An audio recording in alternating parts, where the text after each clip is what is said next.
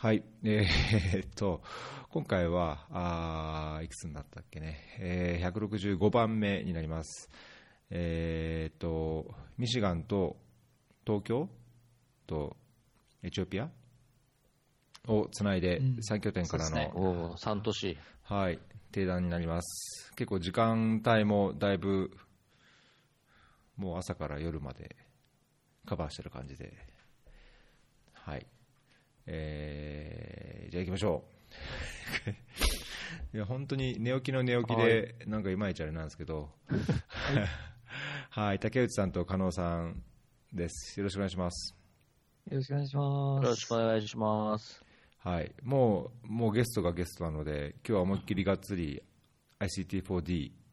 の話をしたいと思ってます。はい、よろしくお願いしまよろしくす。よろしくお願いします。はい。あれですね、加納さんが2回目で、えー竹内さんも3回目のご登場でしたよね。そうですね、3回目です。お世話になります。いえいえ やっとなんかこう、あの ICT4D をこう引っ張る2人が一緒に出てくださるんで、なんか2人の間でのこう、なんかクロートの話ももしあれば、素人としてこうよくわからないんですけどっていう感じで食い込んでいきたいと思います。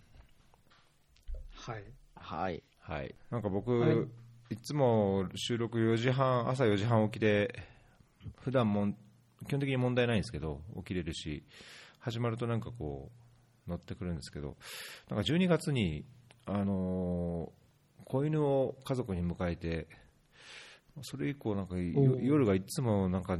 寝苦しいというか、うまく寝れなくて、布団に乗っかってくるし、うん。あのなんかちょっといまいちいいじゃないですか、なんかし、し幸せな感じで。そうですね、幸せは幸せなんですけど、まあなんかいまいち寝起きがすっきりしないですよね。なので、ちょっと気合入れてきます。はい。なんかちょっといきなり話それますけど、あの、ペット、いいですか、全然違う。いいですよ、いいですよ。なんか、このなんか国際協力とか、こういう仕事やってると、こう転勤族って引っ越し族じゃないですか。うん、で、わ僕もすごいあの犬好きで、やっぱその今話してて、こう犬に朝こう顔舐めながら起こしてもらうの最高だなとかって思い出してたんですけど、なんかそその辺どう、なんかこう2年ごとぐらいに引っ越しとかしてると、こうやっぱ犬も連れてけるとこ 連れてけないとことかってなかなか踏ん切れないんですけど、いや、まあ、もう僕は今、2匹いて、実は、あの1匹はもう、あ今日誕生日だ、今日が誕生日で13歳なんですけど、えー。あの昔、ザンビアでそれこそ JICA 職員の人が犬を飼ってて十何匹生まれたうちの1匹をいただいて飼い出したんですね。まだ結婚前だったんですけど、まあ、それ以来、そうですねザンビアから日本に帰って日本からタンザニア行ってタンザニアから日本に帰って日本からエチオピア行ってエチオピアからやっぱ日本経由でウガあーとヨルダン行って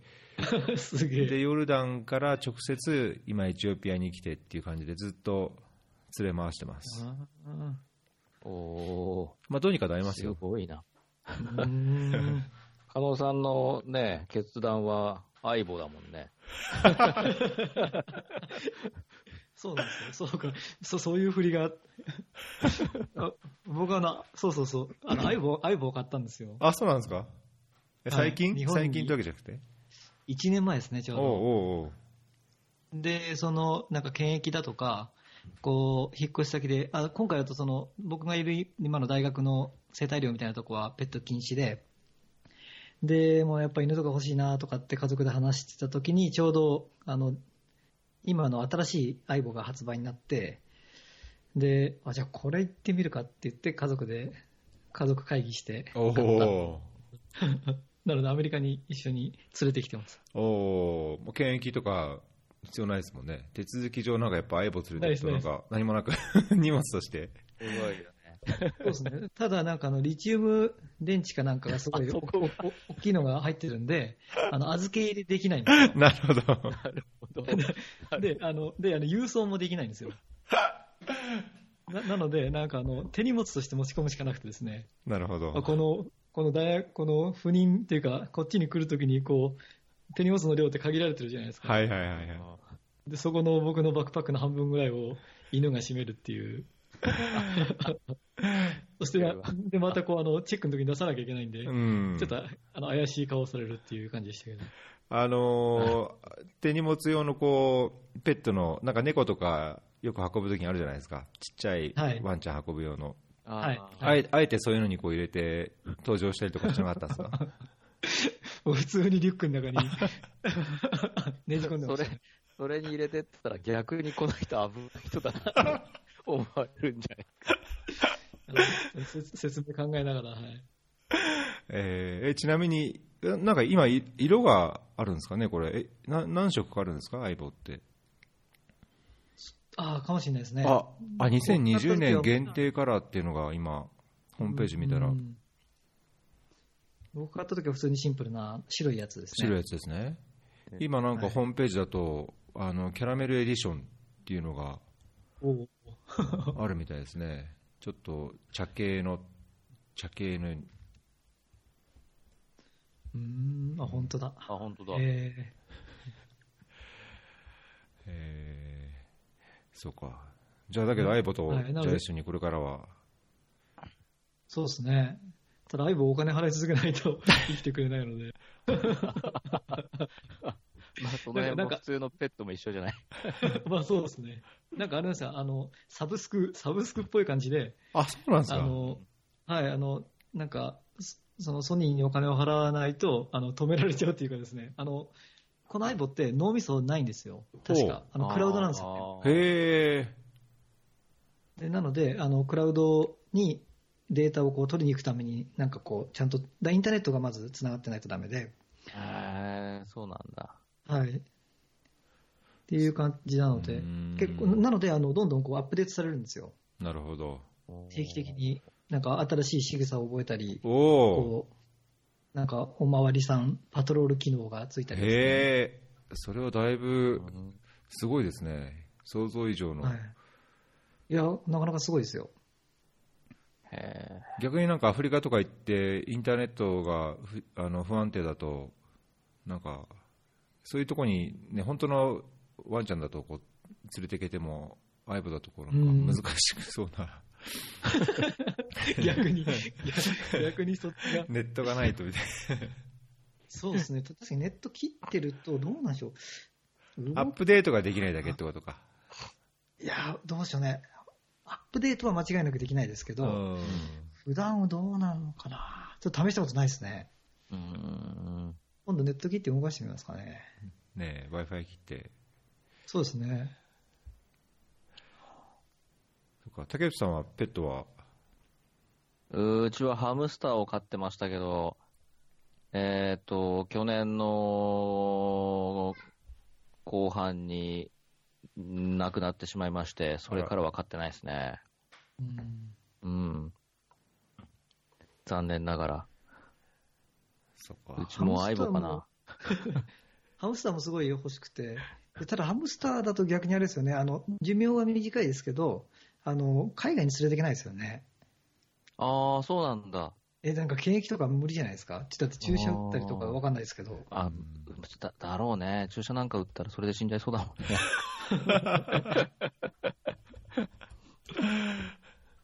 確かに、ね。いやもう娘がなんか買ってくれ買ってくれって、最初猫がいい猫がいいって言ってて、で、猫はちょっと大変だからって、ハムスターでどうだって、ハムスターで手を打って、で、うちの奥さん、まあご存知の通りエチオピア人ですけど、ハムスターを飼うことにしたって言ったら、激怒して、私、私はネズミとは暮らせない。ネズミを飼うなら私は出てくって言って。あの、いやいや、そ多分想像してるのと違うからって言って、ただ僕もアムハラ語でハムスターって何て言っていいか分かんなくて、ネズミハラ語で訳すとネズミになっちゃうんですよね。で、一緒に、まあ、ペットショップに行って、これだって見せたら、あ、まあ、これならまあいいかって。大変でした、飼うまでが。確かにね、ネズミ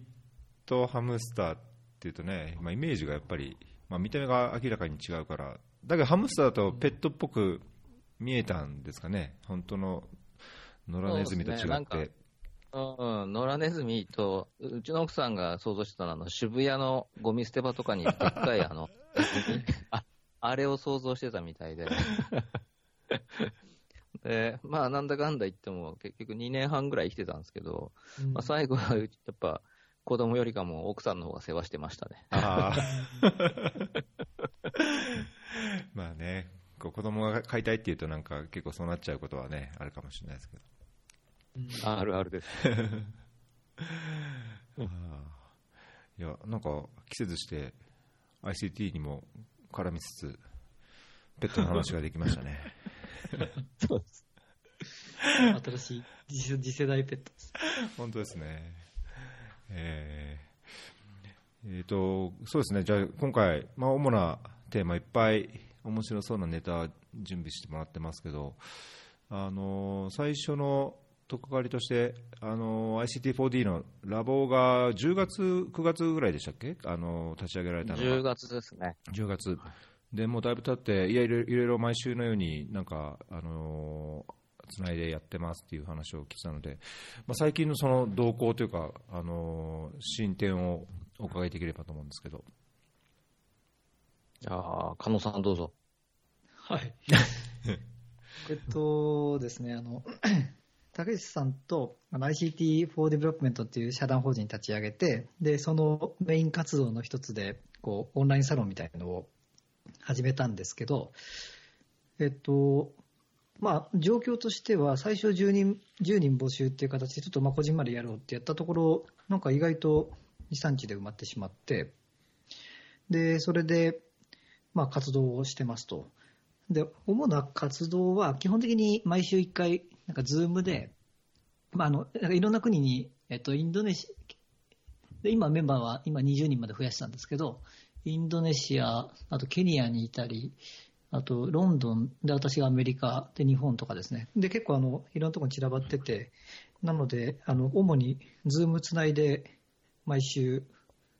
まあ、ミーティングというか勉強会というか、そんな感じのことを、まあ、主にやってます。で、結構バックグラウンドも、まあ、あの、当初私たちのこう目指してたところが、なんかそのプロ集団っていうよりは、こう、ICT とか開発とか、そういうことをちょっと語りたいけど、実は周りに語れる仲間ってあんまりいないよねと。JICA とか国連とかそういうところがちょっと特別なところで、そういう人がわんさかいますけど、普通の民間の人とかはそういう機会がなくて、結構、もん悶々としてるんじゃないかっていう仮説があって、まあ、そういう人たちのこうプラットフォームにできたらいいなっていうので、まあ、始めたところ、やっぱ結果的に、うーんどんな感じ、JICA 関係がやっぱ3 2、3割、あとは民間の方がうん。半分以上ですよね。そうですね。なんだかんだで、やっぱり国際開発、ね、仕事で絡んでる人が半分近くいるよね。うん、そうですね。でも半分ぐらいですね。うん、でも半分ぐらい。そううん半々ぐらいですね。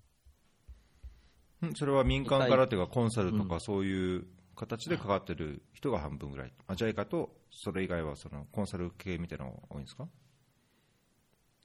えっそうとです。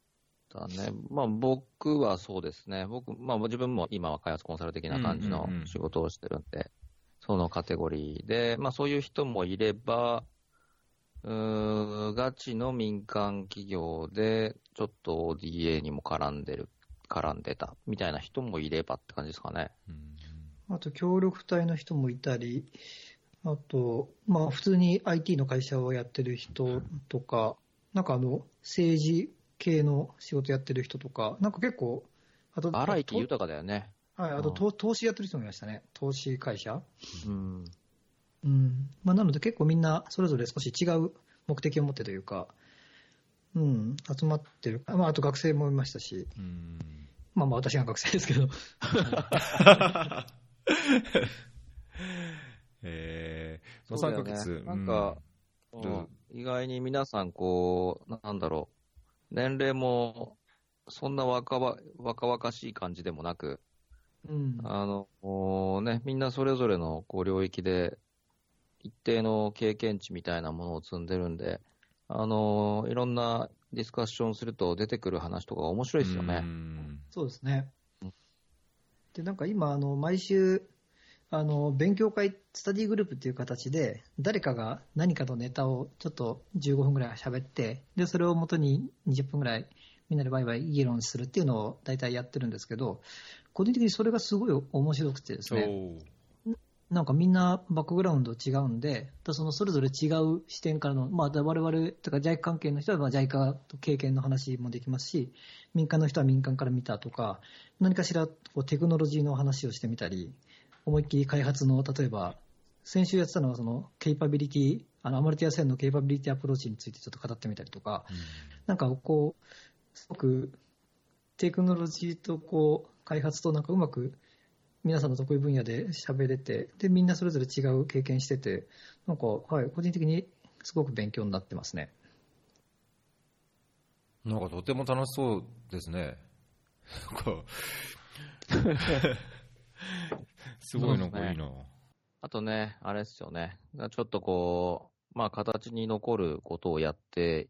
いこうかっていうのもあって、二つ主にこれからやりたいなとまあ、準備中というか、と仕掛かってるみたいなのがあって、まあ、一つは、夏ぐらいをめどに、こう、まあ、この ICT と途上国開発、国際開発の、に関わってる、こう、人を集めた、なんつうんですかね、シンポジウムっていうんですかね、うん、学会ほど固くはなく、なんかこう、こんなことやってますっていう、まあ、発表の場にもなり、あの、そういうのをやってる人同士のネットワーキングの機会にもなりみたいな、まあそんなのをやりたいなっていうのを一つ考えていて、で、もう一つは 私があの言っていたマンチェスター大学のリチャード・ヒークス教授という、うん、まあ、ICT4D 分野での、まあ、有名な先生の一人ですけど、まあ、その先生の書いている、まあ、本をですね、頑張ってちょっと日本語で完全翻訳はちょっと厳しいんですけど、まあちょっとそのエッセンスをこう盛り込んだ日本語で ICT4D が、まあ、勉強できるっていうと言い過ぎかもしれないですけど、あの、そういった本をですね、ちょっと出してみたいなっていう思いがあって、まあ、それもコツコツと、えー、進めるべく準備中という感じですね。うんこれ全く ICT、むしろその、まあ、開発に関わってないっていう人はいるかもしれないですけど、全く ICT にも関わって、なんか今好きだけでよく分かりませんって、まあ、仕事ではやってませんっていうか、スキルありませんみたいな人もいるんですか？はい。あのそこはかいますいいっぱいいますって言うと、まあ、20人しかいないんであれですけど、完全に技術触ってない人も、多分3分の1ぐらいは、IT 系じゃないですよね、多分。そうですね、多分。うん。まあ、だけど強い関心というか、やっぱりそういう分野に興味があるっていうのは共通点ってことなんですね。はい。そうですね。うん。その、そのあたりがちょっとあの、竹内さんがあのネタネタとして入れてそのコモディティ化みたいなところともちょっとつながってくるかもしれないですけど、ほうほうほうこう昔に比べると多分 ICT4、ICT のこう敷居がやっぱすごく下がってますよね。うん。なんか我々がブログ始めた、とかやってた2010年とかその頃はなんか本当にオタクの集まりというか、マニ本当マニア向けだったんですけど、今だいぶ、うん、一般化してる、一般化っていうの言葉が正しいか分かんないですけど、一般的になってきてる印象は感じてます。うんなるほど。このなんかコモディティ化っていうのは、あれですか、やっぱりその ICT、まあ、今、こんだけいろんなモバイルツールとか、あの IT 機器が一般的になって、まあ、逆にスマートフォンとかタブレットももちろんそうですけども、あの何をするにしてもなんかそういうプラットフォームとして ICT っていうのが欠かせない、まあ、それがあのどんなビジネス形態であれあの分野であれこうつながりになる、まあ、開発でもこうモバイルでデータ収集するとかあのその、ね、あのインフォメーションインフォグラフィックスとかもそうかもしれないですけどそれがコモディティ化っていうような意味なんですか、そうですね。そういう意味でコモディティ化って、最近ちょっと、あの、まあ、ある人から聞いたタームなんですけど、うん、まさにそうだなって思っていて、で、まあね、本当こういうブログをこう書き始めた、もうなんだ、10年ちょい前とかは、途上国でこう ICT を使うっていう、この分野そのものに対するこう情報量ものすごい少なかったと思うんですけど、うん、まあ、今はね、普通にもう日経新聞とかでもちょいちょい出てくるし、あの、それこそね、援助関係者、まあ、JICA の人だとかでも、まあ、当たり前のように、その担当している分野で、どんな、こう、ICT を使ったソリューションが実際に展開されてるかみたいな事例なんかは、こう、割と、もうみんな知ってると思うんですよね。うんで、まあ、かつてはこう、私もブログにそういう事例なんかを紹介して、へえ、こんなのがあるんだ、みたいなのをこう、コメントでもらったりしたんですけど、多分もう、そこからはこう、一段、こう、なんつうんですかね、正解感がみんな変わったのかなと思っていて、で、そうなってくると、今度、じゃあ、例えばこの ICT4D.jp で書く内容も、多分こう、いや、モバイルを使ってこんな事例がありますみたいなのだけでは、あんまり価値がなくなってくるのかなとう。んでそうなってきたときに何がこう、求められてくるのかなっていうのが最近ちょっと考えてることなんですよね。うんじゃあなんかそうすると、このラボの中でやってることも、単なるそういう事例紹介から超えて、やっぱりその一歩先に、その先をこう突き進んでいくような、ようなところになるんですかね。そうですね。まあこれあの、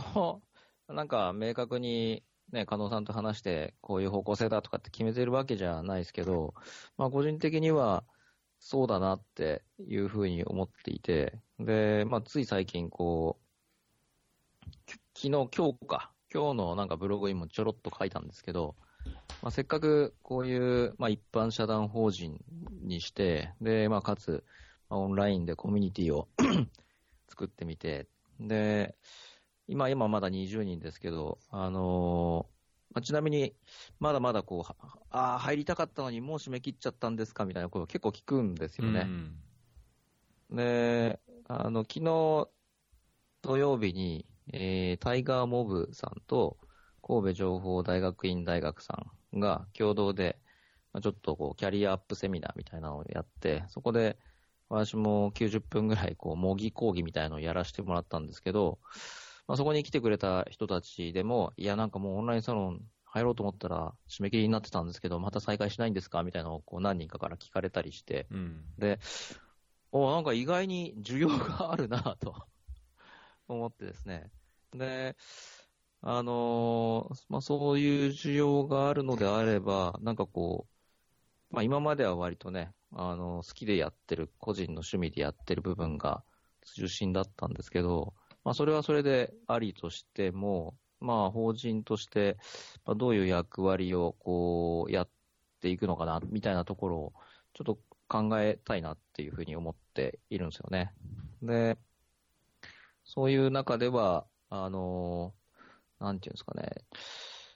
こう、ちょっと普遍的なって言ったらあれですけど、その、まあ、うんリチャード・ヒークス教授の本をちょっと日本語にしてみようみたいなやつも、なんなんとかね、まあ、それ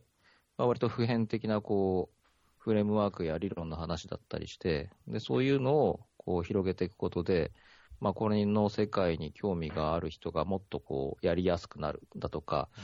えー興味がなかった人が、まあ、ちょっとだけ興味あったけど、なんかやるきっかけなかった人が、まあ、こういう我々のこう活動なんかに入ってきっかけを得るだとか、なんかこう、うまく言えないですけども、あ、大げさに言うと、こうちょ、ちょっと、こう、社会に、のためになってるみたいな、なんかそういう活動ができてったら、存在意義があるなと、法人にした意味があるなと、で、まあ続いていくんじゃないかななんて、まあそんなことをですね、考えています。加納さんもそんな感じ、そんな感じですか？そうですね。やっぱり、うん。その、やっぱプラットフォームとして、こう、今まで遠かったところが、うちを挟むことでちょっとでも近くなるなら、それでこう、今まで繋がんなかった人が繋がるんで、うん、それだけでも面白いんじゃないかなとは思ってます。いや、なんかめちゃめちゃ面白い感じになってる気がしますね。あじゃあ、えっと、そういう感じになってるんであれば逆の話をちょっとすると。あの、今、今のところですね、あの、サロンみたいなのやってみて思うとこは、うん。やっぱりあの、みんな、えっと、仕事を持ちながらやってるので、うんやっぱりですね、こう何かを推進していくっていうのはやっぱすごい難しいですね。そのうちう今その、ねそのプロジェクトみたいな呼び方をして、そのさっきの学、えっと、シンポジウムとか、えっと、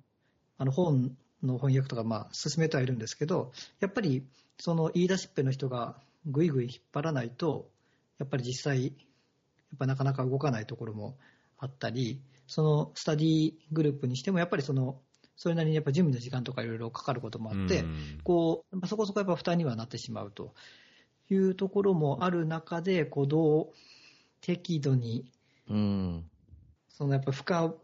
やっぱみんな仕事ある中やるんで、負荷を適度に下げつつ、かといってこう、全然何もしてくれないね、このサロンはっていうふうにならない程度にやるかとかって、そのあたりのちょっとさじ加減はなかなか、まだあの、トライアンドエラーの途中ですけど、ううんん。だからここそうだね。はい。そこ、まあ、加納さんとも日々話し合ってるところだよね。そうですね。うん。そういう意味でなんか最初10人でやってた時は、そのスタディグループもやっぱ2ヶ月に、2、3ヶ月に一遍回ってくることになるんですよね。うんで、やっぱりそれなりに、やっぱその資料とか作るとそこそこやっぱ時間がかかってしまって、で、それ自体は私はすごい価値があることだと思ってて、そのやっぱアウトプットを、自分の知識をちょっとこう形にして出してみるっていうのは、スライドもそのうち使い回せますし、こう、自分の練習としてもすごくまあ勉強になるのはなるものの、時間とパワー取られるのも事実で、まあ、そこで少しまあ人数増やしてみて、少しそこの負荷は下げつつ、こういろんな話題に触れるように、うん、するっていうところちょっと、でそことこう、なんでしょうね、居心地のいい程度の人数感と、うん。こうそこのせめぎ合いで、だから今のところ、私と竹内さんの感覚だと、こうまあ、人数無制限にして、大きなコミュニティというよりは、多少顔が分かる範囲でこうやる方がいいかなみたいなところもあるんですけど、そこもちょっとまだ答えはなくて、どのぐらいがいいのかなっていうのは、ちょっとまだ日々悩んでるところですね。うんああじゃあ運営はやっぱり難しいですね、なんか入りたいっていう人はおっしゃる通り多いんでしょうけど、まあ、入っても、ね、積極的にそういうのに関わって自分から何かややれる人とかやってくれる人もいれば、まあ、時間の計画とともにこうなんだろうこう見てるだけいや情報収集できるから参考になりますだけになっちゃうとまたコミュニティ全体もこう経路が変わってきちゃうでしょうし、まあ、か必ずしもいいこといいことだけではないと。そうですね。で、そこですね、あの、一つ、えっと、あの、あえてやってるのは有料化っていうのはやっていて、うんあの、1円、例えば、まああの、我々は月1000円に今してるんですけど、やっぱそれを多少なりとも取ることで、こう、コミット度を上げるというか、こう、そうすると本当に全然参加する気がなくなったらもう自動的に、あの、なんでしょう、こっちからやめてくださいって言わなくても勝手にうん去っていくじゃないですかうんでその方がなんかこう変にこう無料にしてどんどん幽霊部員が増えていくよりは、なんか、うん、健全なのかなっていう感じはうんやっててちょっと思いますけどね。それはあるね。うん。まあそこは、あの、そうする方がきっといいみ、入ってる人もこうやりやすいよね。うん。あんまりこう、なんだろう、こう幽霊部員的な人が多すぎると、多分他の人に何か依頼したりするのも難しくなってくるし、うんまあ一応こうね、みんなあの、1000円払って入ってるっていう、なんかその、その同じやる気度合いじゃんわけじゃないですか、そこは。うん。ね、それはいいと思うよね。うん。今、なんか今、今、今横に娘が来てしまいました。うんまあでもなんかこういうのをこうオンラインでこうやって世界中とつないでできるっていうのは、すごく面白い時代だなとは思いますね。前もなんか加納さんが言ってたんでしたっけね、あの時間が、あのタイミングがっていうになんかあのやっぱりその拠点がそれぞれいる場所がバラバラだと、その時差というかタイミング合わせてるのがっていうのが難しい気がしますけど、こ今日ぐらいの時間でやってるんですか？えっと、逆ですね。えっと、こ日本の夜ですあ日ね。本の夜にやってるんですね。はい。あそっかでもそこ時間固定して、はい。で、こっちが、私が朝8時と、朝の8時とか7時とか、うんそのぐらいで若干きついんですけど、まあ、そこはちょっと 多数決というか。あそっかそっか、そうするとじゃあ日本とアメリカの間も大体昼までどうにかまあ、夕方、夜とか昼間とか、早くても日本アメリカの朝っていう感じなんですね。そうですね。うんそそうこかが確か唯一、世界中どこもそこそこの時間で参加できる時間だったっていうぐらいのか、なかなかないないですね、いいタイミングだよね。いや、なんか本当いろんなね、ツールは、こう、あるんで、いろいろ駆使したら、まあ、いろいろできそうかなっていう思いと、なかなか、まあ、とはいえ、やっぱりね、こう、こういうふうにリアルタイムで、まあ、会話するっていうのが一番いいコミュニケーションだなっていうのは、まあ、変わらないんで、うんそこをね、どうあー組み合わせてやっていくかも、本当にこう ICT4D って、こうね、我々、こう押してる割に我々自身もこのツールをどう使っていくかって 試行錯誤だよね。うんそうですね。今我々は、えっと、情報、コミュニケーションは Facebook のグループで、うんで、ドキュメントは全部 Google ドライブで共有して、で、ミーティングは全部 Zoom でやるって、この3つを、こう、うん、使い、使いこなすって変ですけど、シンクロさせてうんやってて、まあ、だなので全部、誰かしらが作ってくれたもので、それを組み合わせることでこんだけ、うん、面白いことができるっていうのは、うん、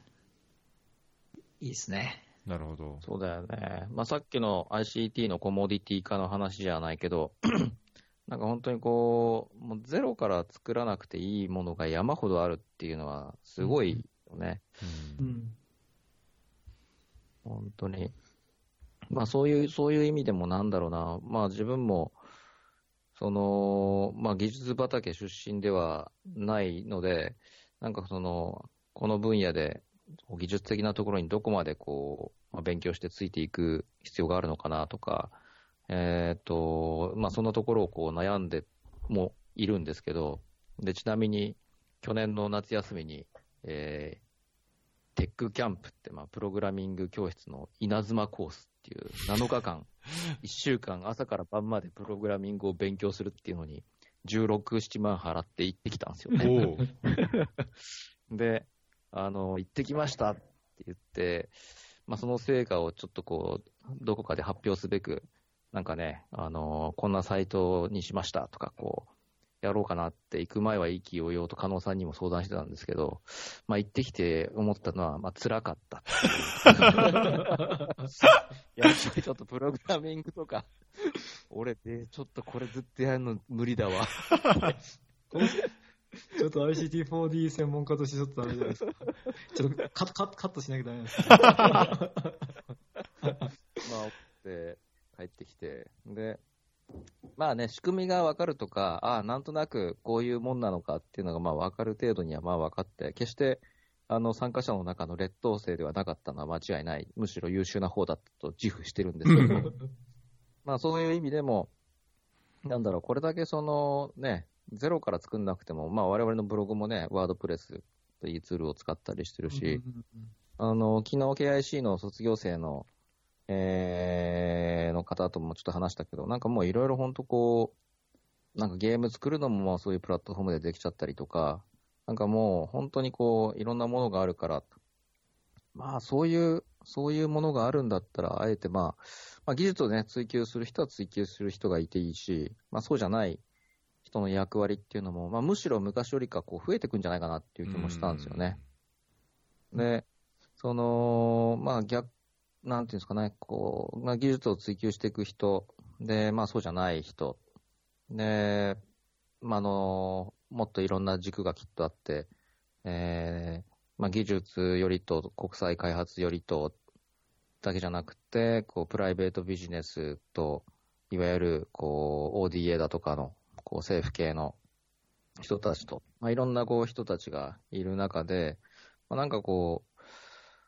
う、まあ自分なんかは、まあ、ODA もやって、えー今、まあ民間の方にいて、で、まあそこそこちょっとこう、研究みたいなことにも関心があって、っていうので、なんかね、そういう領域をこう、全部つなげるような、まあそういう役割を担えたら楽しそうだなって思っていて、で、さっきのそのサロンの、あの、オンラインコミュニティだとか、一般社団法人としてのこう立ち位置とか役割って話に戻るんだけど、今のオンラインコミュニティもこう意図せずして、まさにこうそういうすべての領域の人たちが入ってるんですよね。なので、まあそういう、うん、つなぎ役としてのこう役割果たしていけると、俺はなかなか存在意義が高まっていくんじゃないかななんて思ったりしています。うんそのおっしゃるつなぎ役っていうかそのこのネタ帳に貼っつけてもらったあー ICD4DR っていうんですか？これはそれがはい。その技術型だけじゃなくいろんな分野でそれぞれをこう ICT4D のこうつなぎ役となるのを ICT4DR っていうふうに言ってるってことですか？あ、この DR はですね、単にあの ER つけただけなんで、うん。まあ ICT4D やってる人はみんな ICT4DR です。えー、あこれこれって結構なんか普通に使うんですか？ICT4DR っていえ、あの、あ多分、多分使ってる人ものすごい少ないと思います。なんとなくね、なんとなく、あの、ICT4D 言ってる人っていうことで、あの、ER をつけてなるほどるだけなんで、一般的では全くないです。これだから分かりやすいですねなんかそういうやっぱり技術と公共民間、まあ、国際協力とかも含めて、まあ、そこのこう中心にこう ICT4D、まあ、その関係する人がいるっていう、まあ、まさにこのじゃあ社団法人としてもここにこう立ち位置がガチッとあるっていう感じなんですかね。うん、なんか、すごい最初から意図してたわけではないですけど、なんかそういう感じが自然と求められていいってるのかなって、今まだね、そのオンラインコミュニティも始めて半年経たないぐらいですけど、なんかそんな入ってる人たちのこう、メンバーのバックグラウンドだとかを、こう割合だとかを見てると、なんかそんな気がしています。うん本当まあ、さっきね、加納さんも言ってましたけど、いや、想定してた、ね、感じの人じゃないよね、正直。すごい、それ以上にバラエティ飛んでるよね。なんかあの最初、募集出したときに、あの僕と竹内さんが知ってる人ばっかだったらどうしようねって話はあのしてたんですうよね。んで、ただ、蓋開けてみたら結構、知らない、初めて、初めましてっていう人が結構入ってくれててて、そこは、うん、ちょっとなんか意外な、なんか嬉しい誤算というか、はいうんうん、でもちろん知ってる人もこう、仲間内もいてっていうので、なんか適度な具合になってますね、今のところは。ううんん、そうだよね。でなんかはいもう一個、その、思ったのは、なんか ICT ってやっぱりこう、まあ、分野として確立してるというよりかはツールとして何にでも使えるっていうもんじゃないですか。分野横断型の。だから、その ICT っていうのを切り口にししたことで、なんだろう、分野的にも広がりが自然に出てるのかなっていう気がするんですよね。うんうん、ICT for Education やりたい人もいれば、ICT for Health やりたい人もいれば、ICT for ペケペケやりたい人もいればっていうんで、まあそうなってくると、その ICT っていうキーワードで集まった人たちなんだけど、まあどっかの分野にこう必ずしも限定してるわけじゃなくて、本当もうありとあらゆる分野の人たちが集まれるっていう、まあそういうキーワードだっていうのも、あの、バラエティに富んだ人が集まってる理由かななんてちょっと思ったりしてます。うんいや、運営は大変そうですけど、だけどやっぱり楽しそうだな。っていう気が。まあだからこれ第2期メンバーはこの前、えっと年明け早々に応募して、これももうすぐですか？すぐ埋まっちゃって？いや、ここれこそ、これもに24 24時間以内だよね。で10人パパパって埋まりましたね。ああ、じゃあまあ今後はいつ募集されるかは見て、欠員が出たりしたらなんかこう、再度募集とかするかもしれないみたいな感じですか？多分そこはあの自動的に、あの、あのレディん？ Readyfor じゃなくて、えっと、キャンプファイヤーっていうあ、そっかそっか。クラファンうのんサイト使ってるんで、多分誰か大会すると自動的にその分は空いてるみたいな感じになるんだと思いますね。そっかそっか。一応今じゃあでそれで20人でやってるのか。それが誰か辞めたら19になるから、1人ひょっと。多分、はい。で、そこをさらに人数無制限とかにしてやっていくかっていうところは、ちょっとまだ、ううんん、ちょっと皆さんと居心地の良い空間と、あれをちょっとどう考えていくかっていう、そこのポリシーのところにもかかってくるかなっていうところですね。なるほど。そうだね。うん。じゃあ関心がある人はこの Good Morning Campfire のサイトを毎日ちらちら見て、大変だ。それ、それ、それよりは多分もうあの、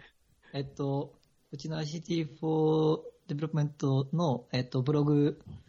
を、なんかそのメーリングリスト、メール受信するような設定にしてもらうとか、Facebook ページあるんで、うんそこをなんか多分いいねかなんかしとくと、で、多分あの、大体そこに情報を上げていくので、そっちの方が、うん、いいかなって気がしますね。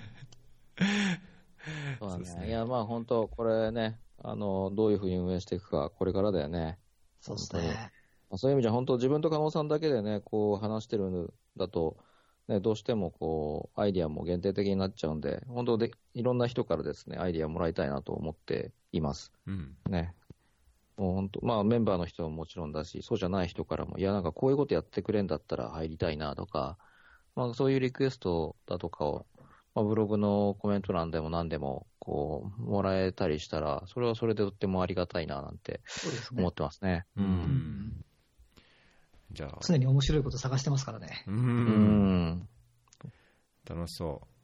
う。じゃあ、そう関心があることは、関心がある人は、もうブログで、臆せずぼちぼちと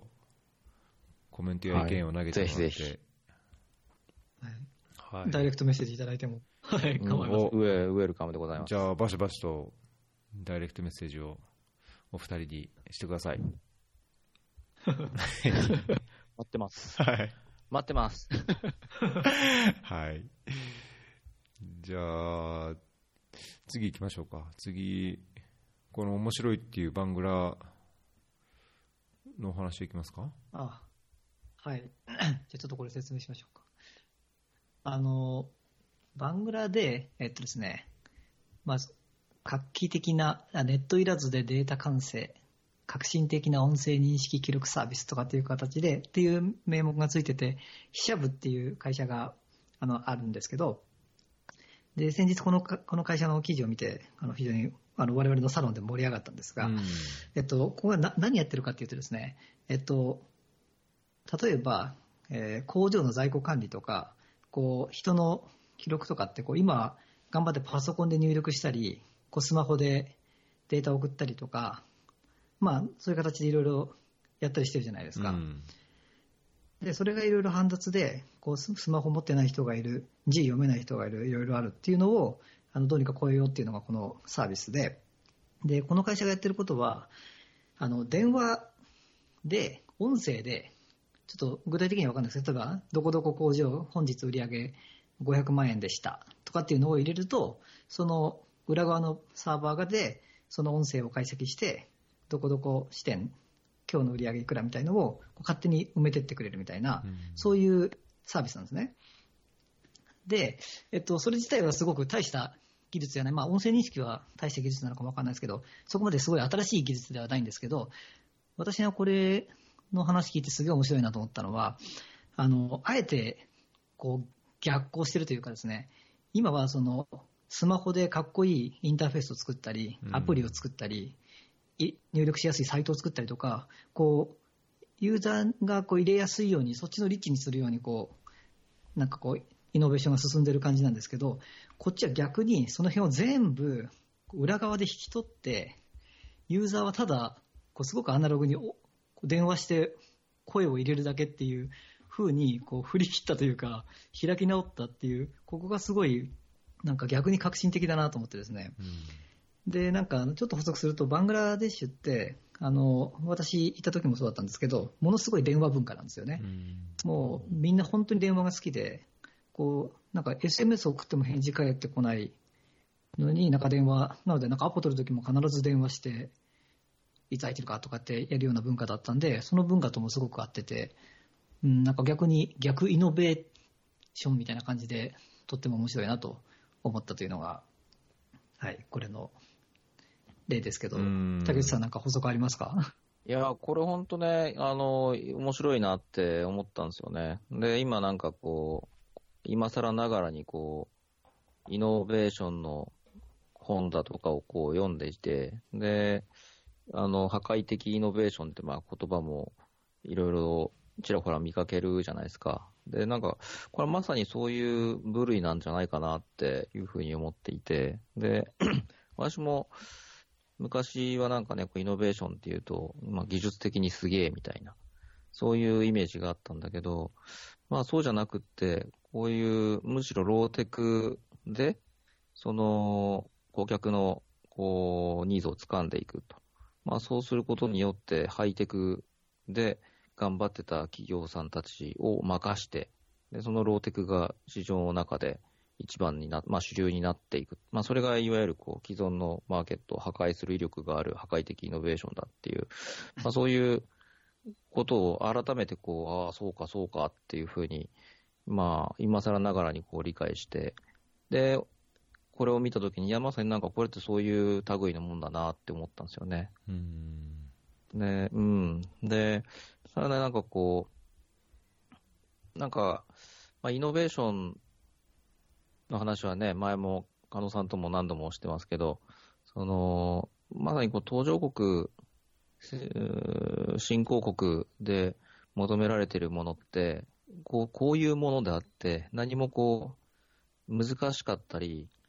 新しかったりしなくて、ちょっとなんかこう視点を変えるだとか、あの、それぐらいが一番うまくいくんじゃないかなっていう気がしてるんですよね。うんで、そのね、インドネシアだとかに最近出張にちょいちょい行ってたんですけど、こう、グラブだとかも、何もこう、ものすげえ新しいことを始めたわけじゃ多分なくって、その、ね、ウーバーがやってることを真似したっていう、まあ、シンプルに言えばそれだけだと思うんですよね。うんまあ、それをインド、インそれをまあ早くやったとか、インドネシアのコンテクストに合うようにやったとかっていう、まあ多分それぐらいで。で、まあそう考えていくと、なんか割とこう、最近ね、こう、まあ前、一郎さんのこのチャンネルに出させてもらった時にも話したかと思うんですけど、まあイノベーションブーム的なものがあるけれど、いやいやいやいや、こっちでしょと。さあの、なん、なんていうんですかね、やるべきっていうと言い過ぎかもしれないですけど、向かうべき方向性って、いや、こっちじゃねえのっていうのを、うんものすごい端的にこう表現してる事例だなって思って、ものすごい自分の中ではですね、こう、心に刺さったんですよね。なるほど。いやなんか、あのーこれまでお二人から聞いた話がこうガシャッとこうぐぐちゃっとくっつけられて、さらになんかこう綺麗にされたようなイメージが、なんかもやもやと浮浮かんできたんですけど、なんか前、加納さんが今、それこそもうどこも UI、UX、まあ、そのユーザーエクスペリエンスとその UI、えー、とインターフェースで、まあ、スマートなのか、かっこいいなのか、使いやすいなのかっていうのがやっぱり、いろいろあの主流化というかね、あのまあ、中心になってるっていう話をちらっと聞きつつ、竹内さん、その人っていうのがやっぱり中心であるべきでっていうのが、なんか、まあ、僕の中ではすごい、あの両方とも、まあ、なんかガジェただのガジェット好きとしても、やっぱりその新しい UI とかアプリとかツールとかっていうのはワクワクするし、だけど同時に、なんだろうな、開発っていう文脈からすると、やっぱり人が中心だし、ユーザーが中心だしとかっていうの、がなんか確かに両方混じってるなっていう気はしましたね。なんかコンテクストに合ってる、そのまあ、もし本当に電話文化で電話で何でもこう連絡するっていうのがそもそもコンテクストであってそれがこの、ね、彼らのあの一般的なツールであるんであれば見えないところでそのイノベーションっていうか、まあ、技術を使って、えーコンテクストにこう馴染むようにかつ効率性をこう上げていくっていうのがなんか確かに。ねまあ、どうしてもこういう新しいアプリでいやモバイルでできてとかっていうのがなんか、まあ、僕自身ついつい考えちゃうところですけどやってること自体は変えずにその裏でこう新しい技術を使って大きな変化を起こしていくっていうのは使う側としてはねすごいやっぱりフレンドリーなというか望ましい気がしますね。うん。いやー、ねこれ本当面白いね。はいもう究極のシンプルインターフェースですし、あとこれやっぱり、あの、す面白いのは、やっぱこう、先進国じゃやっぱこれ思いつかないですね、これは。ううんん。うん、やっぱこれ Google とかじゃこの発想はやっぱ出ないですね。もうむちゃくちゃ便利なもの彼ら作りますけど、こういう発想は、これやっぱ現地のこうローカルコンテクスト分かってる人じゃないと、やっぱできないので、この辺がやっぱりこう、なんでしょうね、この今の GAFA とかにこう飲み込む、世界中が飲み込まれそうな中、うん。うん、そのまあグラブもそうですけど、やっぱそのローカルのうんやっぱ分かること分かることによって、あの辺と戦っていくっていうのは、うん、こういう発想がやっぱできないとダメなんだろうなっていうのは、うん、思いますね。うんで、あとこれ、めちゃくちゃ安いんですよ。利用金額、あのそのサイトによると、月額たった40円。で、確かにインターフェース、あの電話するだけで、別に電話も別に自分が持ってる電話で当然するんで、うん確かにユーザー側はほぼコストゼロで、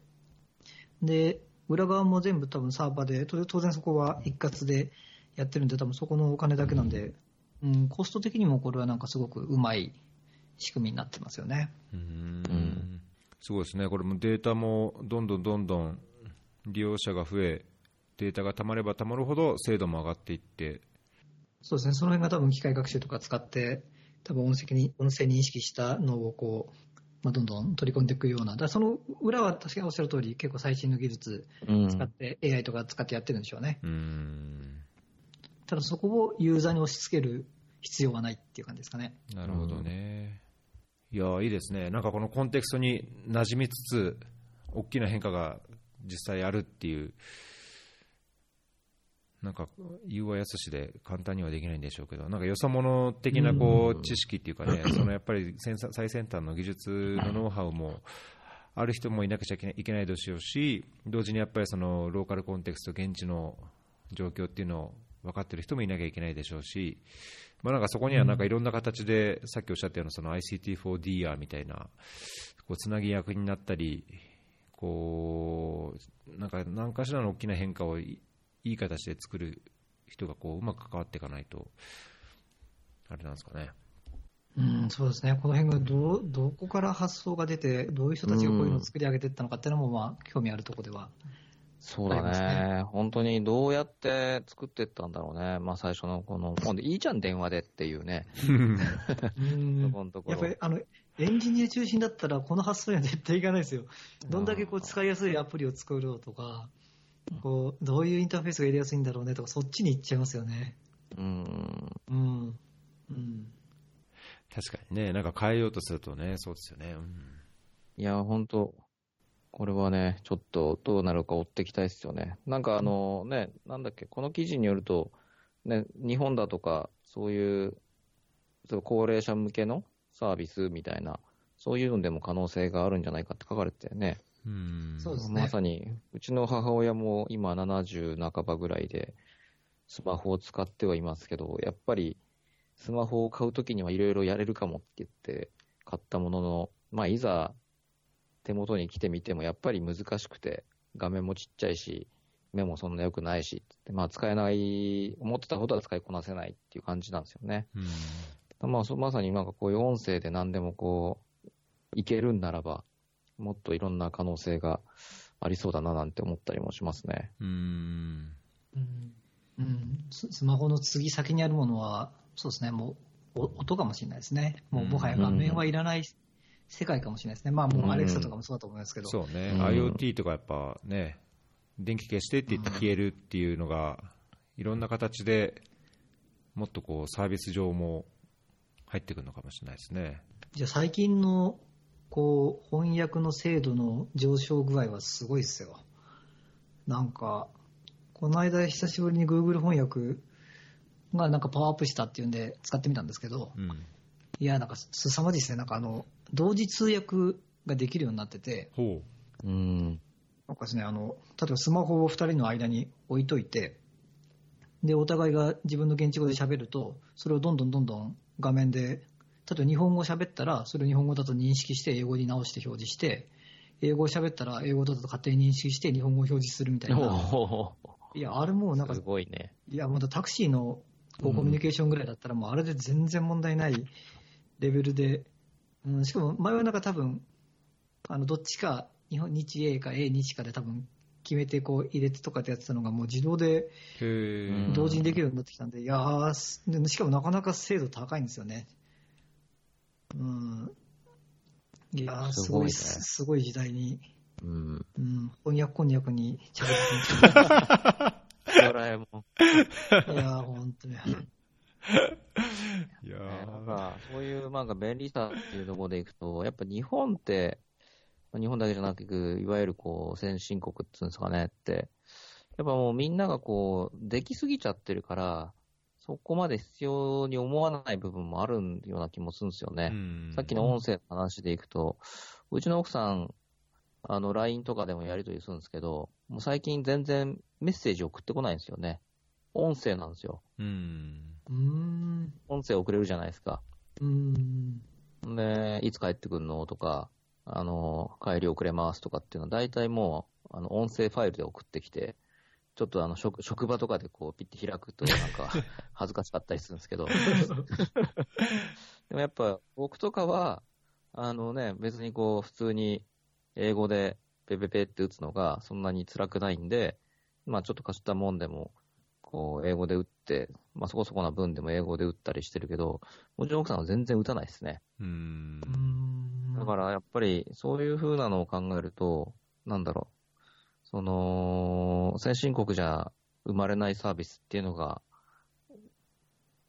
途上国、新興国で生まれるって、なんかものすごいよくわかるなっていう気がしますね。で、まあそういうサービスが今度ね、さっきの話じゃないですけど、じゃあ日本の高齢者向けにとかってこう入ってきたりするのかなって思うと、うん、なんかこう新興国だとか途上国へのビジネスだとかって、いやー、本当や、やっとく必要あるよねっていうのをなんか改めてこの記事見たときにも思いましたね。うん。そういえばさっきの翻訳の話もうちょっとすると、あの、Google 翻訳だったと思うんですけど、あのカメラで翻訳できるの知ってます？写真撮ってってことですか？文章をないですそうです。えっと、例えばメニューあるじゃないですか、レストランで。うん。うんそのメニューを携帯でかざすと、あの、何でしょう、そのメニューが日本語になって浮き出てくるんですよ。ほう。うーん。だから多分本とかも、ちょっとした記事ぐらいだったら、それはあのカメラ、けスマホのカメラで映すだけ、あのもうあの撮りもしないんですよ。映すだけで、勝手にそれが翻訳されて、こう、日本語で出てくるんですね。っていうようなのも、もう今、実用化されていて、だからもう本当それいくと、本当に、だコンタクトレンズつければ、すべてのもので見えて、ちょっとしたこう、イヤホンつければ、こう、勝手に日本語で入ってきてぐらいの感じには、やっぱ近づいてはいるなとは思いますね。で、ただその一方で、前、ソニーかどっかの研究者の人と話したときに、こう、まあ、翻訳こんにゃくできるんですかね？って話をしたことがあって、で、その時、その人が言ってたのは、こう、紙を日本語に訳すはできる。で、あと、こう誰かが喋ったのを聞いて、それを翻訳するっていうのもできる。で、ただ、あの、騒がしい中で、チャットするのを翻訳するのは極めて難しいって言っていて、うんやっぱその、その騒音と喋ってる言葉の、こう、切り分けとか、複数の人が同時に喋った時にそれを聞くとか、誰が喋ったか判定するとか、それはやっぱり技術的にものすごい難しいって言ってましたね。なので、その大学の講義とか、政治家のスピーチとか、なんかああいう、誰かが喋ってるのか分かりやすいやつは多分相当なレベルでうん。自動化できてくるようになるんじゃないかなって感じですね。いやー、すごいね。うん。なんかこう、うん、まあなんか、取り留めもない話ですけど、その一方で若干こう、ね、気になるのが、それが正しいかどうかっていうのが、ね、理解できない人がそれを使うわけですよね、でもね。そこがなんか新たな問題としてあるような気がするな。なんかそのね、日本語、英語の翻訳、まあ、れ精度が相当上がってるとはいえ、多分、まあ、加納さんとかね、使ってて、間違ってや間違ってるって、わかるじゃないですか。でも、それがこう、それを本当に必要としてる人って、本当にわかんない人だったりして、で、間違ってるのかどうかわからない人が、まあ、それを使っていくっていうところで、なんかこう、また一つ、新たな課題があるような気はしますよね。うんうーんそうですね。完璧に訳すのって不可能ですからね。うーん。ね、同じ、ね、例えばこう、私だとか、まあ一応仕事で英語も使ってるけど、そんなネイティブほど英語できるわけでもなく、でも話しながら話してて、あなんか誤解があるなとか、いまいち伝わってねえな、まあちょっと言い方変えてみっかとか、うんまあ、そうあるじゃないですか。ね、そういうのが本当、新たなこう課題としてどうなっていくのか。うん結構気がついたら時間がだいぶ進んでるんですけど他にせっかく準備したネタの中からこれはってあります？逆に、逸郎さんが準備したのん話に全然 触れない。いやこれ我々これね いやもうちゃんちゃんと読み込んでなくてあのやめとこうと思って直に回そうかなと思ったんですけど。あの、え AI とかの話ですか？ええいやなんか I- ICT かなと思ってあの特になんかあのよくよく今回話を聞いてみるとそのバングラとかとのあの話とも多少こうつながりがあるのかな。そのは AI い。とかネットワークのやっぱスピードとデータ量とその AI が活用されることでその新興経済へのこういろんなこう変化っていうんですかね、まあ、ビジネスオポチュニティもそうでしょうけども、いろんなこう変化っていうのが、どんどんどんどん顕在化してくるのかなっていうのもあって、まあ、このあちょっとよしっかり読もうかなと思ったんですけど、読んでなかったんで、先送りにしようかなと思ってます。ありますね、そういう。私もよくあります。え？AI っていう言葉をちょっと言うとなんか、最近 AI もなんか、あの、イノベーションと一緒で、なんかだいぶ、なんか言葉が一人歩きしてる感じすっごいしますね。うんなんかなんかもう、ね、猫も借子も AI というか、うんあの、昔それ AI って呼んでなかったでしょ、みたいなね。そうですそうですね。ぶっちゃけた話、AI って別に、なんでしょう、こう機械が何かしらの判断を加えていれば、まあ、まあ、こ広い、すごい広い意味での AI なんですよね。うん。でもっとこう狭く言うと、まあ、機械学習とかもそうですけど、まあ、こういろいろこう学んで、こう判断の材料にしてってみたいな風にな、まあ、ロボロボットとかそっちになってきますけど、うん。今、開発業界とか民、まあ、普通の民間でもそうですかね、うん、AI、AI って言ってる人たちの AI は、なんかだいぶ、ちょっとしたテクノロジーのことも AI と呼んでるような気がしますね。うん。うん。うん。ね、なんかそういう意味でいくと、うんまあ、さっきの ICT のコモディティ化っていうのにまたちょっと戻ってくるんですけど、まあ、なんだろう、それ AI なのか AI じゃないのかとか、そのまあ、ブロックチェーンなんかもね、こうわーって言われたりしてますけど、まあ、単にまあデータベースって言ったっていいんじゃねえのみたいな議論もあったりするじゃないですか。うん。なので、まあ多分その、あの、きちんとした技術的な定義だとか、内容だとかっていうのは、まあ分かる人がいる一方で、その、なんていうのかな、まあそれをどう使っていくか、みたいなところを、その、まあ正しく理解して考えていくっていう、そういう、うんまあスキルというか、ポジションというか、なんかそういう人がこう、求められていくのかなっていう気はなんとなくしますね。うん。そうですね。うん。そんなね、なんかこう、難しくは言わなくてもいいかもしれないけど、まあ、ものすごい勘違いがあれば、いや、それはものすごい勘違いだよっていうのは、まあ、注意してあげつつ、うん。まあ、かといって、その技術的な、なんか高みを目指していくっていうよりかは、まあ、どう使っていくのか、何ができるのか、で、何をするのか、どこ目指すのかみたいなところを、こう、議論をこう、なんていうんですかね、ファシリテートしていくというか、まあ、そういうことができる人がいて、その技術畑の人とそうじゃない人をこうつなげていくっていう、まあ、それがこう、なんかこう求められてくるのかなっていうような気はしますね。うんなんか僕、ネタに書いてないんですけど、ちょっと前に、えっと Entrepreneurial State っていう本を読んだんですけど、なんか、まあ、今、技術革新にイノベーション、イノベーションっていろいろね、まあ、今に限らず、今ずっと言われてきて、まあ、特に最近、そのイノベーションっていうのが、まあ、なんだろう、まあ、前の世銀の総裁の時も、ね、世銀でもやっぱイノベーションを起こすようなそういう事業とかっていう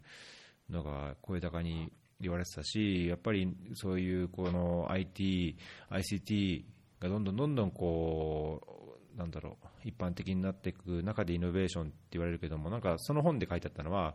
まあ、イノベーションって単なるその民間企業やその技術者や、まあ、誰かのこうアイディアや、とかでイノベーションが起こるだけじゃなくて、そもそもそこにこう基礎研究や基礎投資っていうのがあって、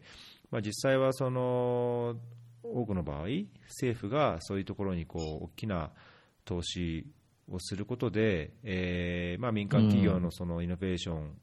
のこうリスクを低減するようなことがあったり、あるいはその基礎的な環境を作るからこそイノベーションが起こると、まあ、なんかそこによく挙げ例として挙げられてたのは、例えばインターネットっていうのももともと軍事的な目的で研究が進められて、それがどんどんどんどんその、まあ、民間というか、一般的に使われるようになってきたけども、まあ、当初はやっぱりその政府があのそこに莫大な研究資金をつぎ込んでいたとか、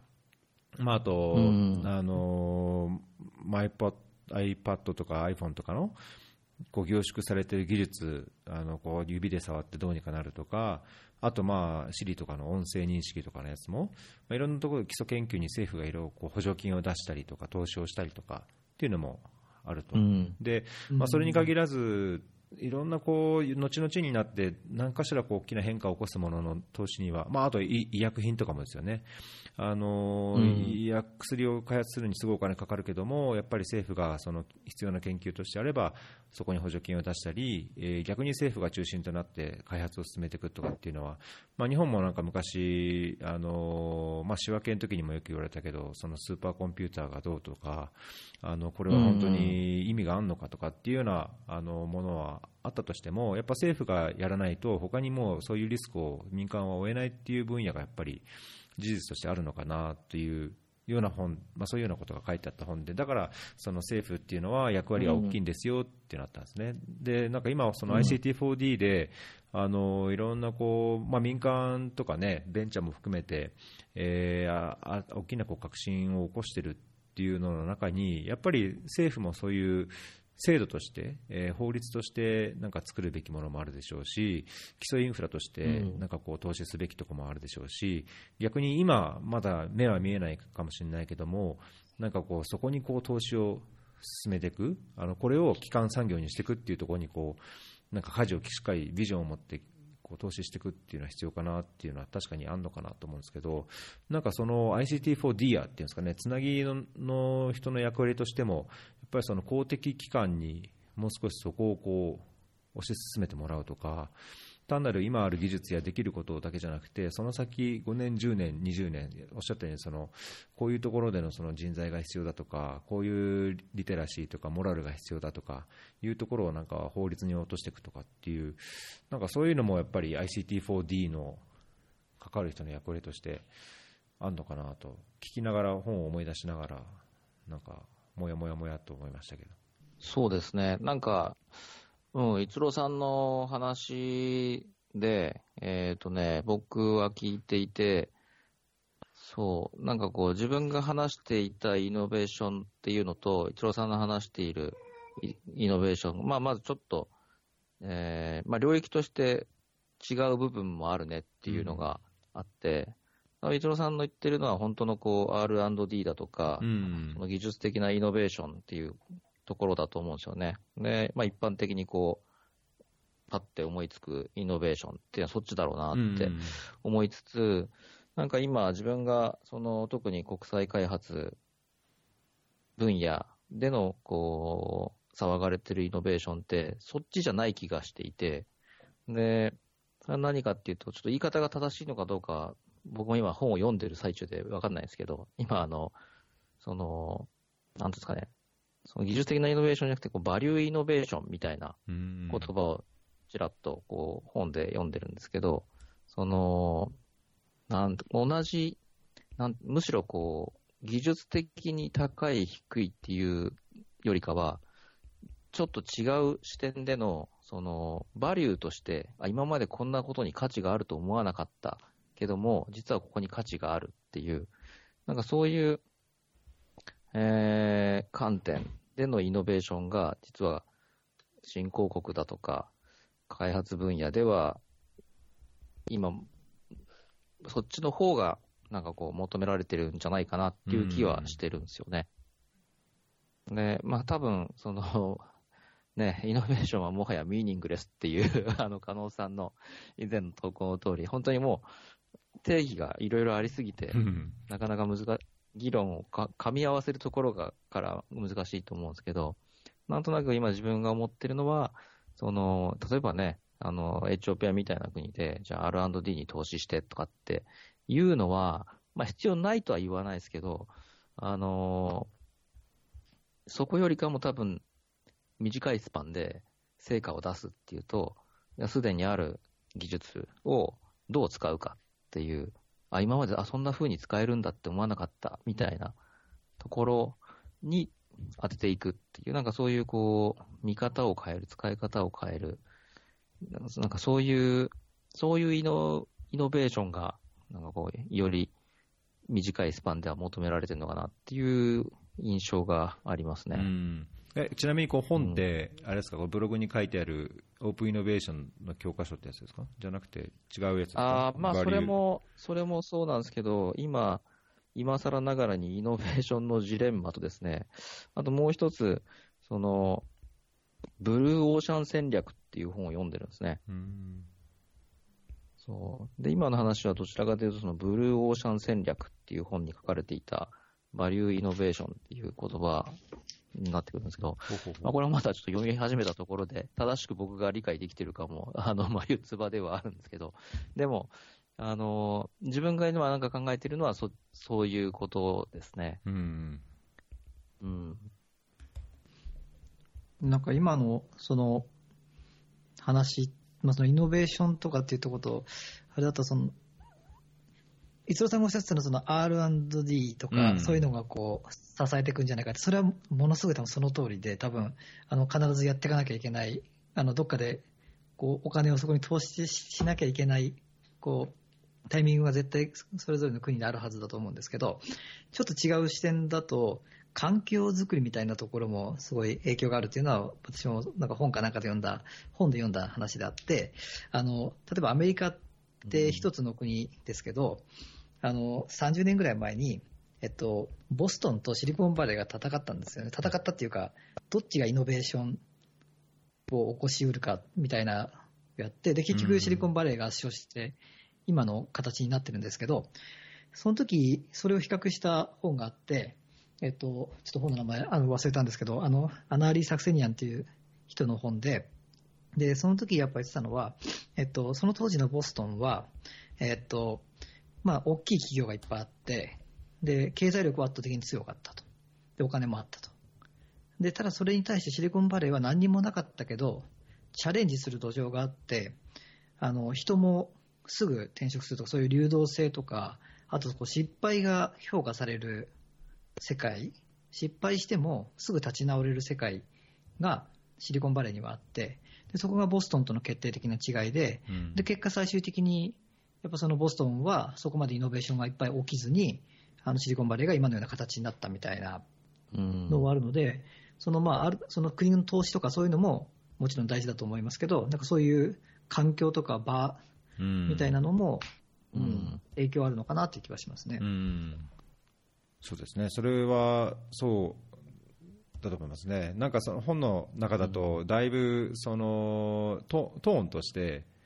なんだろうこう例えばアップルのそういういろんなイノベーションがそもそも、うん、なんだろうなあのその R&D 的な地盤がなければなかった、まあ、それは一理確かにそうかもしれないけども、いや仮にあその地盤が同じようにあってもやっぱりアップルみたいなものそのその企業文化とかあるいはなんだろういろんなこうなんだろうプリンスプルというか自分たちのフィロソフィーがもしなければできなかったこともやっぱりあるでしょうから、まあ、なんかその環境っていうんですかね、あの技術的にできる、できないだけじゃなくて、やっぱ環境とやっぱ人と、そのコンテクストをどう解釈して、どう適用していくかとか、まあ、なんかそういうところは、やっぱりどうしても必要なんだと思いますけど、この本っていうのは、えっ、ー、と、 AnnaLee Saxenian って人っておっしゃいました？はい、 AnnaLee Saxenian っていう、あの UC バークレーの教授なんですけど、どれだろうな、と、なんかいっぱい本が。チリ経済、 New Argonauts、Regional Advantage in Global Economy とかじゃない？カルチャーそれはですねあ、あった。カルチャーコ Culture、Culture Competition in Silicon Valleyルートってやつですか？あルート、そうです。リルートなんとかと比較して、リージョナルアドバンテージ、はい、うんそうです。あ、これですね。もう、竹。多分ちょっと古い本なんで、Kindle 版でも4000円ぐらいしますね。ドットコム、アマゾンドットコムで買ったら安いかもしれないあ。ドットコムの確かにね、安安そうですね。え竹内さんの方も、もし、名前がはい思い出せれば、ノートに。あ、それでも Amazon でも、あさペーパーバッグ34。Kindle。あ、17ドルで、だいぶ、だいぶ値下がり。近くに住んでれば私が貸してあげるんですけど、1億円で送ったらそっちの方が高いです。そうですね。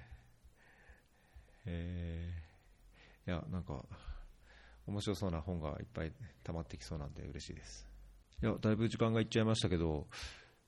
だな、はいなんかこの、せっかくなんで、ネタの、Google の気球がアフリカにっていう、あの、ICT4D の記事にもなってましたけど、はい。まあ、あの、簡単に触れとくと、まあ、あの、Google が気球を飛ばしてるっていう話で、えっと、まあ、それの何が面白いのかっていうと、その、今までは、携帯電話とかの普及をさせようとすると、まあ、いわゆる携帯電話のアンテナを立てるう。ん。で、やっぱそこそこ金がかかる。で、それよりさらに厳しいエリアだと衛星を飛ばす。で、衛星でカバーするってあったんですけど、そこの間を狙ってるもので、こう、なんか、そのその間ぐらいのこう、ななんていうんですか、ちょっと、呼び方わかんないですけど、そこに気球を飛ばして、それがこう、衛星通信の代わりみたいな形で、こう、つながっていくみたいなうん。のも、こうついにアフリカで、なんかやる、うん。正式ななんか認可が取れたみたいな記事で、うん、いや、なかなか、いや、面白いことやってるなと思って 紹介したっていう。えでこの辺がそのいわゆるス 5G とか、なんかあの辺とこうどうこう先に来るのか、後に来るのか、お金的にどうーなのかとかはちょっと分かんないですけどね。ね。うんうん、いろいろ試しながらやってるんでしょうね。うん。いや、なんか全然、ちょっと話ずれちゃうかもしれないですけど、昨日ね、あの、あの神戸情報大学院大学の人と話してて、あの、面白そうだなってちょっと思ったのが、まあ、青年海外協力隊、まあ、今ちなみに名前が変わって協力隊だけになったのかな？海外協力隊？海外で協力日本から隊ですかね。うん。海外協力隊、日本からね、その新興国、途上国に行くっていう制度じゃないですか。うん。はい。逆があってもいいんじゃない？みたいな。要はそれこそ、じゃあ Google の気球がアフリカでインターネットっていうのをやってる、そういう国の人が日本に来て、うんなんかあ、の、その、まあ、日本のどこかわかんないですけど、または地方なのか、で、なんかこう協力するみたいなね。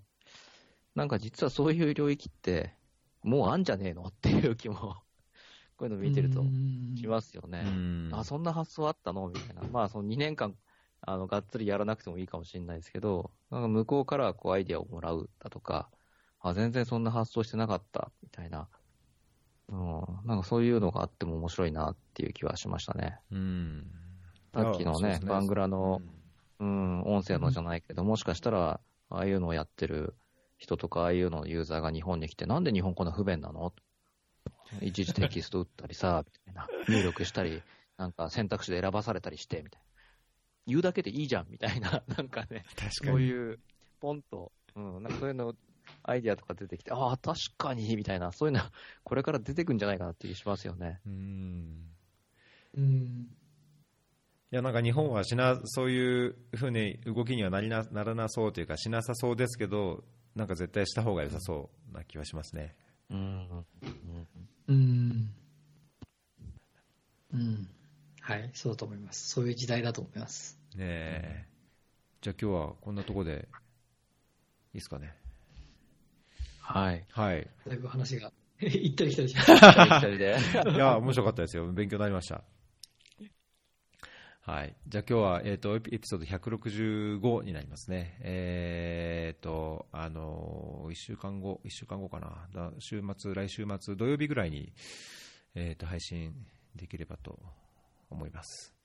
はい。で、今日は、えっ、と、ICT4D からお二人、えっ、と、ゲスト、加納さんと竹内さんにお越しいただきました。どうもありがとうございました。はい、ありがとうございました。はいじゃあこれでライブを切ります。ありがとうございます。はいはい。はい。じゃあ、